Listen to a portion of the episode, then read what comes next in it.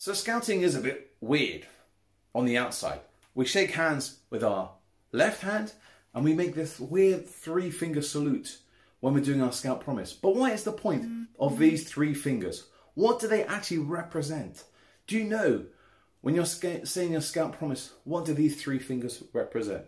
So in 1908, Baden Powell wrote this book called Scouting for Boys, and it was all about the fundamental of scouting, why we do certain things, and what's the point of it. And he came up with this three finger salute. Really, really simple reasons.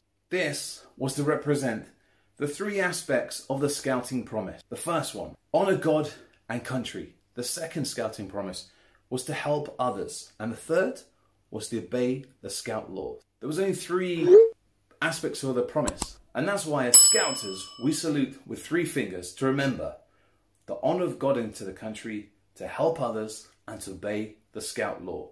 There you go, another episode of What's the Point? What's the point of the three finger salute we do at scouting? You found it all here on Big Man in the Woods. Stay safe, guys, and I'll catch you next time on Big Man in the Woods.